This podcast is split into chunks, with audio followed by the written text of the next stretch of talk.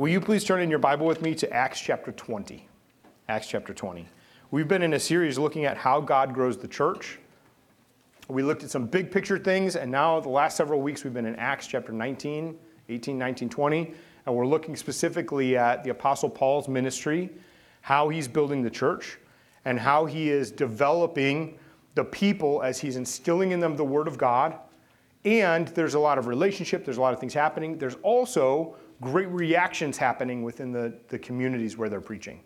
So we've seen wonderful high times of great, glorious things where in chapter 19, all of Asia has heard the word of God, which is incredible, even in a time without YouTube. They have all heard the word of God. Then we've had other times that have been kind of low times, and what's happened at the end of chapter 19 is a riot has broken out in the city of Ephesus. They have a great temple there to the goddess Artemis that they believe in. And so the silversmiths have lost all their business and they've stirred up a riot amongst the people because they are going bankrupt because nobody's buying idols anymore. And this guy, Paul, he's to blame. So they want to kill Paul. And the disciples there, all the people who are following the Lord, which they call it this time, they're calling this the way, those who are following the way of Christ, are withholding Paul, keeping him back from speaking out to the crowds in Ephesus because they're murderous. So a city official stands up. Um, the people have arrested two of the disciples in this kerfuffle that happens. You know, I love that word, kerfuffle. That occurs. This is a big kerfuffle. This arena that they're in, archaeologically, we have found seats over 20,000 people. So all of Ephesus has come out, they don't even know why. Anyway, praise the Lord. I was going to make a sports joke, but I won't. So they've all come out, they're stirred up, and two disciples have been arrested. The, the people, the Christians, are withholding Paul from speaking because they don't want him harmed. And then this ends. And now we come to chapter 20. So let's read on as Paul is going. One thing I want you to watch for here is the urgency at which the mission is going forward and Paul is moving. Uh, he is on a mission to get to Jerusalem eventually and then Rome. That's where he wants to get. So he's stopping off places for a few months here and there. Remember, travel is very slow in this time period. So when you stop somewhere, you got to refit, and then the weather affects things. So staying somewhere for a couple months is actually moving very quickly in this time. He's, he's on the bullet train, if you will. So, Acts chapter 20, let's read together. We're going to read the first section here through verse 6, and then we'll pick up in verse 7 here again in a minute. So, chapter 20, verse 1 says this after the uproar ceased, that was the big riot that happened in Ephesus, Paul sent for the disciples, and after encouraging them, he said farewell and departed for Macedonia. When he had gone through those regions and had given them much encouragement, he came to Greece. There he spent three months, and when a plot was made against him by the Jews, as he was about to, about to set sail for Syria, he decided to return through Macedonia. So Sopater of Berea, the son of Pyrrhus of Berea, accompanied him, and of the Thessalonians, Aristarchus and Secundus, and Gaius of Derbe, and Timothy, and the Asians, Tychicus and Trophimus. These went on ahead and were waiting for us at Troas. But we sailed away from Philippi after the days of unleavened bread. And in five days we came to them at Troas, where we, wait, where we stayed then for seven days. Praise the Lord for his word. Now, who's the I? Sometimes I like to ask real questions. So if, you, if you're a guest with us, don't feel like you have to answer. But who's the I? Because they say, then they met with us, and I, we went. Who's the I that's talking? It's Luke, the Apostle Luke. And so Luke is uh, Paul's disciple. So Luke is a, a Greek guy, he's a physician. He's really smart, he's well educated. He likes to be very detailed in his writing. His Greek is possible to understand. And so Luke is uh, writes the Gospel of Luke, which was a compilation of all of the eyewitness accounts from Peter and others who were with Jesus. He's talking to them along with Paul, and he's writing down a compilation with all the details that they can get of everybody who saw Jesus raised from the dead. That's the Gospel of Luke. His second edition, if you will, his second big chapter in his letters, is the Acts of the Apostles as he's writing the history of the early church. And so the I that's talking here is Luke, who's accompanying Paul, and all these other people. This is an interesting little list here. First of all, isn't it funny how in verse 3, they spend three months in Greece, and then there's a plot that's made against the Jews to try to murder Paul. And he kind of just, okay, we'll go on, and moves. Like there's, there's a lot of things happening in this little chunk of scripture that we read, and not a lot of details about them. And so for three months, he's amongst the disciples, he's teaching them. When this plot comes up, they decide to move him on, and he's going to return in, instead of going. Remember, his ultimate goal is Jerusalem. He's going to go through Macedonia. This is modern day Greece as he's going through. Then they read this list of people who are with him. So starting at verse 4, there's Sopater, Pyrrhus. Uh, from Thessalonica, there's uh, Aristarchus, Secundus, Gaius. Now, Aristarchus and Gaius, we saw in chapter 19, were the two disciples that had been arrested in Ephesus. So they tried to stand up and speak to the crowd in the, during the big riot with all the people, and they got arrested once the crowd realized that they were speaking out on behalf of Jews and such, because they were shouting, Great is their idol, Artemis of the Ephesians. That was the rallying cry of the people.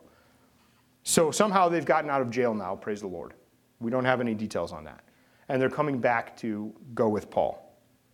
We see a few other people. Anything you notice about these names? Tychius, Trophimus. What do you notice about these? Anybody? A lot of syllables, a lot of syllables. That's true. Yes.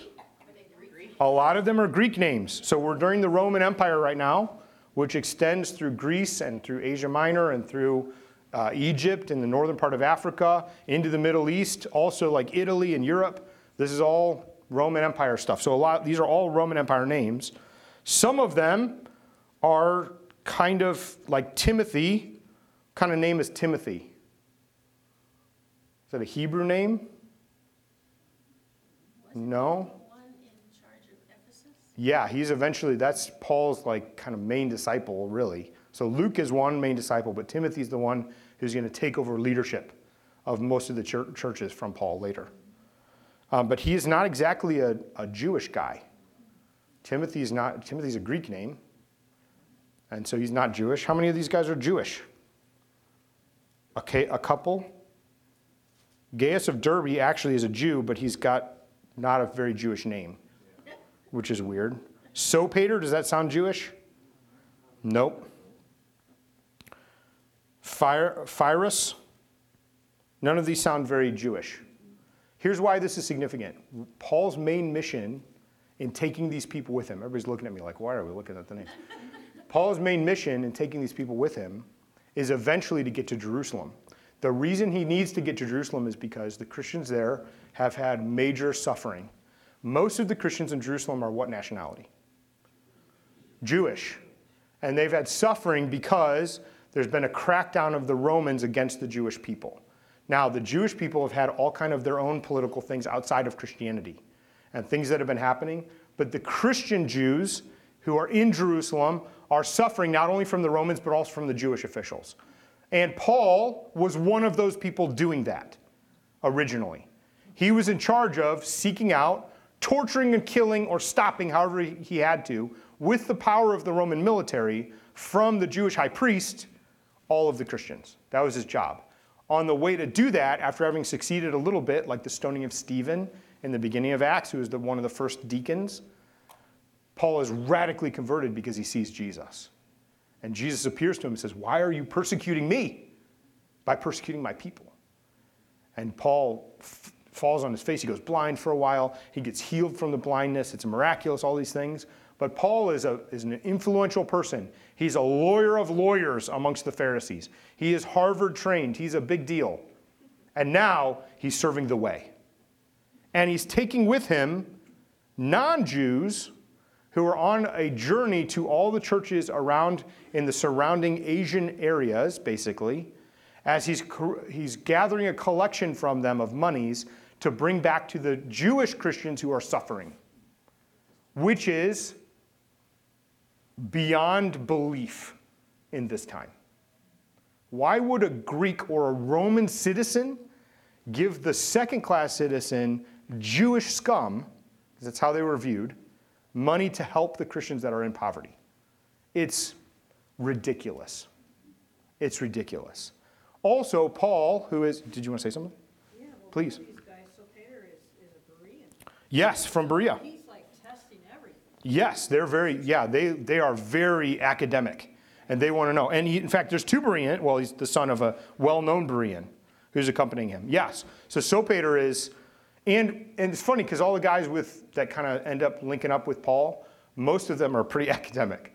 You got, you know, Luke, the physician, and he's got Timothy, who's young guy, but he's been well trained. And now the Bereans, the Bereans are known for coming to Scripture and seeking it out, and they want to know, and they want to be wise in our age. That's isn't that a great? When you're a little kid, you want to be the you know the soccer goal guy, but then when you're like, not 20s, we'll forget that. Past 30s, you're like wise. That's a good wise for our age. Amen. 20s, you're just figuring it out. Next week, we're going to pray for all our college kids, by the way, and it's going to be awesome, just because. Because it'll, it'll come up in the text. Yeah, but these guys, they're, and they're, they're coming with Paul. So now Paul, as a Jew, is not just receiving money by himself. He actually has a group of people that is demonstrating accountability. And these are important people and Bereans, and they're known. And so these guys are helping hold this money to get it to the Jews so that Paul cannot be accused of anything. But the fact that they're standing with him to bring money to this people group is ridiculous. It's ridiculous. And so they're, they are standing with Paul to do something amazing. And I want to point out two names to you that are really important. The first one is Aristarchus. This is in verse 4. Aristarchus was one of the guys who got arrested. Now, Aristarchus is a very interesting name. What does it sound like in English? Aristotle or aristocrat. Because Aristarchus is a royal name. So this guy is something special. Think of it this way when a riot breaks out with over 20,000 people in Ephesus, this guy goes, Do you know who my family is? Let's quiet down. I have something to say. And then gets arrested for it. But he's special. His name is very special. Very few disciples have names like this. Very few people have names like this. This is the kind of name where if somebody walks in and they're like, hello, my name is Goldschmidt, you're like, oh, really? you know, or hello, my name is whatever. Any, pick any famous person you want. It's, it's a known name, it's special. But he's traveling with another guy in verse 4 right next to him Aristarchus and Secundus. Secundus sounds a lot like second, doesn't it? That's because it means second best slave. Oh, second best slave. So Aristarchus, highest of high, known family, I'll stop the riot, and second best slave are entrusted together with Paul to go get the offerings from all the churches to come help suffering Jews in Jerusalem.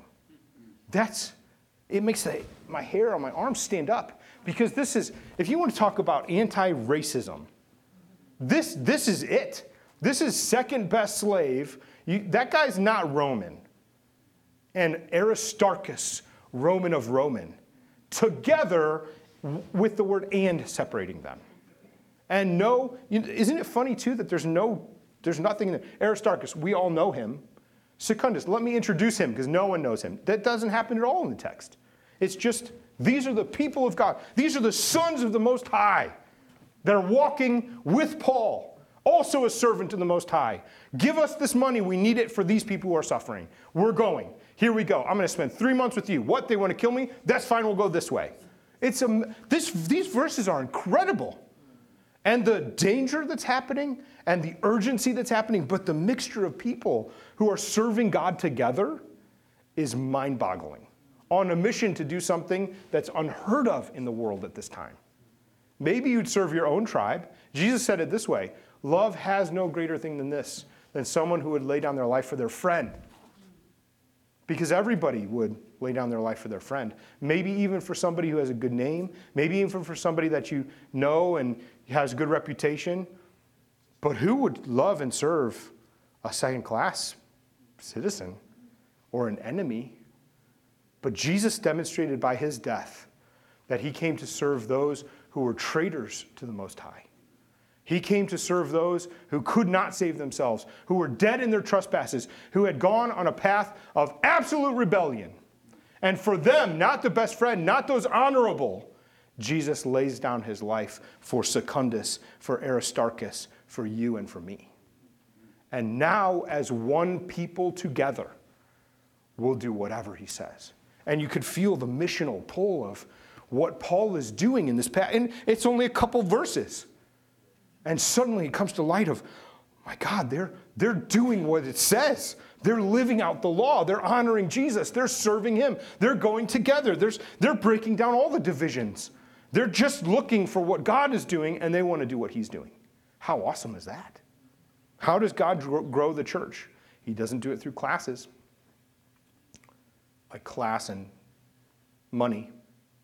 You know, it's funny because a lot of us think if I had a better name, God could use me.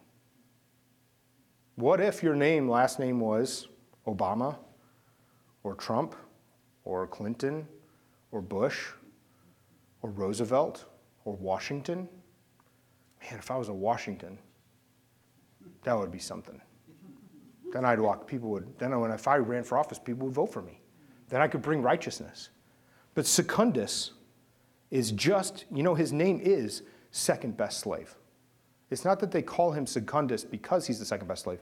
His name is second best slave. Hey, second best slave, come here. That's his name. And then they bring him into church and they say, Give your money to second best slave. He's faithful. He knows the Lord. He's here to serve you. And you say, Lord, if my name was, I don't know, something better, Brad Pitt, then we could do it. It would, you'd use me then. And it's not. It doesn't matter. It doesn't matter because his blood is enough. Because Christ's death and his resurrection is enough. It's everything. He is everything. When we have our eyes fixed on Jesus, it takes away all those other things. Now, having said that, I hope we all have great names. Wouldn't it be great? It is. Think about all the, there's great names around. Ford Motor Companies, because of Ford. It'd be great if we all have great names, wouldn't it? It'd be great if we all have buildings named after us. What, what could we do for the kingdom? Amen. Wonderful. And also, it's not the goal, but the world has made the goal get your name on the building. Instead, the goal is let his name resound through all of Asia, through everywhere, and through Jerusalem where they're hurting. We're going to go there, and they probably want to kill us. It's going to be great. Are you ready? Uh, what? But that's, that's it. And it's dangerous to follow Jesus. It's dangerous because undershadowing this have two places now in chapter 19 and 20 where they're like, let's murder this dude Paul. And two of them have already been in jail for it. Wild. What excuses do we have? You know, I had a, a friend that recently I was talking to, and he uh, asked me, he goes, Hey, I, I was, he's a great guy. I really like him. We're, we're new friends. So we're just coming out of acquaintance to friends. And um, he's a wonderful guy. And we got together, and his first question was, What books are you reading?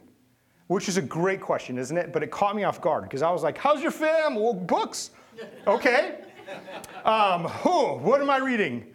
Um, a lot of church security books lately, and uh, I just read a C.S. Lewis one, and then I was doing a bunch of research for stuff, so I haven't like I don't read anything I want to read. I'm just reading stuff that I need to do for research. And he was like, cool, like what? And I was like, oh, uh, FBI journal on things.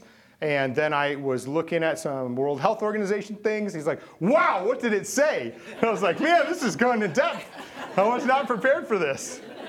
I said, what are you reading? He goes, I haven't read a lot lately. I'm like, what? You're killing me, man. It was a great, we had a great conversation. It was really fun. You know what's interesting is sometimes stuff fills our minds, and sometimes when we get together, it's way easier just to stay on the surface. How's your family? What's happening? What you've been doing? Sports stuff, because everybody's following kids around. How the grandkids? What shows have you watched lately? Okay, that's cool. And you kind of are done. This guy wanted to know, like, where's your head at? That was really what he wanted to know. Where's your head? So as our discussion was going, he's like, I've been thinking about these things lately They've been on my mind. I was like, wow, that's interesting. How can I pray for you? He's like, thank you. Here's how you can pray, because I've been pondering this. That's what he, he wanted to have more depth about stuff that was going on in life. That wasn't just, how are you feeling or cool new shoes. I appreciate that. I'm saying that because these guys are together in the mission. Their discussions are probably not the weather. How do we keep Paul alive? Where's the money bag? Those are two good ones. Have you eaten today? What are we going to say to the church when we get there? Paul, we've been here more than two months. It's getting dangerous. I've heard rumors. Where are we staying tonight? Are you sure you want to go to Jerusalem? You know what they're going to do to you. You can't go back there. It's, you're walking into the hornet's nest. Are you sure you want to go to Jerusalem? I don't think this will be good. Remember that guy who had that prophetic word that you'll die? Maybe we should think about that. Like these are, that's, these are the real discussions. It's really different than us, isn't it? Let's look at verse 7. On the first day of the week, this is Acts 20, verse 7. At the first day of the week, remember they've stayed seven days in Troas now. So this is the account of Troas. On the first day of the week, when we gathered together to break bread, Paul talked with them, intending to depart on the next day. And he prolonged his speech until midnight. Now, this is the first day of the week, so what day is that? Sunday. So it's the Lord's day. So they're getting together for church, and they're in somebody's house. And Paul gathers to speak with them, and he wants to leave right away. So he has an elongated meeting until midnight. That's a long church meeting because they came together just to break bread. Like, what are we doing, guys? That's a long meeting. There were many lamps, verse 8, there were many lamps in the upper room where they were gathered. A lot of times the upper room is going to be more open so they can fit more people. Verse 9, and a young man named Eutychus was sitting in the window, and he sank into a deep sleep as Paul talked still longer. And being overcome by sleep, he fell down from the third story and was taken up dead. Now, a lot of times the, the Bible will use words like as dead, meaning somebody who's hurt really bad or something. Taken up dead is always used meaning he's dead. He's dead, dead. Is not, he fell from the third story, he did not make it. Verse 10 But Paul went down and bent over him, and taking him in his arms, said, Do not be alarmed, for his life is in him. And when Paul had gone up and broken bread and eaten, he conversed with them a while longer until daybreak, and so departed. And they took the youth away alive, and they were not a little comforted. But hold, hold on, just a second. In verse 10, it says, Do not be alarmed, his life is in him. I'm expecting then it to say, And he came back to life. Instead, it says, When Paul had gone up and broken bread and eaten, he conversed them a while longer, remember, midnight until daybreak. Then we find out, oh, yeah, he's alive. He just keeps going. And they were not a little comforted. But going ahead to the ship, we set sail for Assos, intending to take Paul aboard there, for he had so arranged, intending himself to go by land. And when he met us at Assos, we took him on board and we went to Mytilene. And sailing there, on, we came the following day opposite Chios. And the next day we touched Samos. And the day after we went to Miletus, for Paul had decided to sail past Ephesus so that he might not have to spend time in Asia, for he was hastening to be in Jerusalem, if possible, on the day of Pentecost. Wait, time out. I got, I get the, you know, that's great that it's telling us about the travels here, verse 13 on, but somebody died and got raised again, and they don't even mention it. It just happened, and they're like, he kept teaching until daybreak. You know, I love youth ministry, I think it's great. Have you ever noticed youth ministry, fall festival, family camp things, conferences? How many times have you heard this, this thing? We're going to fellowship and it's going to be fun. It's going to be so fun. You're going to love it. We're going to fellowship. It'll be fellowship time. You're going to love that fellowship. Come. What does fellowship even mean? Because we use that word a lot. These people are having real fellowship. Notice they do two things. On the first day of the week in verse 7, when they gather together to do what? They're doing communion. They're coming to declare the Lord, his death, his resurrection. They're coming to be together. They want to, they want to proclaim Jesus. They want to know his word. It's centered around him. That's what they're doing. And Paul shows up to talk with them. He wants to leave right away. So he's like, guys, can we just stay late? It'll be fine. And they're like, sure. Then he goes till midnight. They're talking, they're teaching, they're doing stuff. What are they doing? He's imparting to them in urgency all the things they need to know about Jesus. They're there for him. They met to have communion. And now he's opening the word with them to tell them all the things they need to know. And while he keeps talking still longer, this guy Eutychius falls asleep and falls out the window. Now, Eutychius, like Aristarchus and others, is an interesting name. And in Greek, it's a word that means lucky. Eutychius means lucky. The problem is, Eutychius is not lucky. Eutychius, in a very unlucky moment, falls asleep and falls out a window and dies. And Paul comes down and wakes him up again. And then goes upstairs, and what does he do? Yep, look at verse 11. He went up, and when Paul had gone up and had broken bread. What's the right response? What's the right response to somebody raised from the dead? Let's declare, He died for us. Let's come back. We're going to come back to Jesus. It's Him because you can get stuck in the miracle. They don't get stuck in the miracle. Instead, the miracle is just, thank you, Lord, but you. What? What? What is fellowship? Fellowship is orienting the church, each other, onto Jesus. That's what fellowship is. It's fun. It is fun. It is relationship. It is good. I'm sure that they had a couple minutes of break occasionally. We got to light the lanterns. Let's get out some more bread. How the Cardinals doing? That's fine. Those things are good. But the fellowship that they have together is to encourage and strengthen and comfort each other in Jesus Christ and his gospel and reorient them. And hey, don't think about being lucky. Luck has nothing to do with it. He died. But Lucky's alive again because of Jesus, not because of him. That's the message. What, what a message.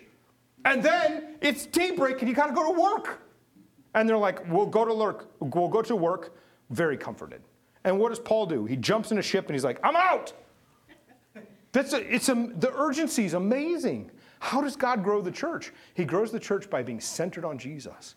He's anti racism in all things. He builds the church with people who are coming together, who love him, who come to him in all things. He's the solution. We don't look for luck, we don't look for anything else. Sometimes there's riots, sometimes they want to kill us. But in all of those things, we come back to Jesus. Always Jesus, always him, always his mission, always his love, always his gospel, always Jesus. That's, that's Romans 20 or Acts 20. It's all about Jesus. And the great news that we have is that same Jesus who rose from the dead, the same Jesus that encountered Paul, the same Jesus who rose lucky from the dead, has raised us from the dead too. He's the same one who still speaks to us now. But we tend to have fellowship that's sort of just around other things. What would it be like if we sink down into what we're reading? And the first question we ask each other is not, you know, did you catch the game? Which, listen, there's nothing wrong. I like the game. The Blues are about to play. I want to talk about the Blues. They're great, right? I want to talk about the new cars that are coming out. Praise God, all those things. I like all that stuff. But also, notice what they do. There's such a, an urgency about Jesus. Have we lost that? Has the church lost that? When we come together, is it, is it a question like, what are you reading? What, what's God shown you? Where are you in this? Have you? I got to tell you what the Holy Spirit showed me. Here's what it is. I, I met with a guy one time, and he told me something. We we're in a group, and we're chatting about the Bible. It's so great, and we're talking, and the guy goes, Here's something I've never known. Now, this guy, pastor for decades, like he, this guy's a, you know, he's a Bible scholar kind of guy. And he goes, I never noticed this before in Exodus. I never noticed this link to Genesis. What do you think about that? And one of the other guys with us, we're all listening, like, huh, huh, yeah, that, that sounds like God. You know, that's the response, right?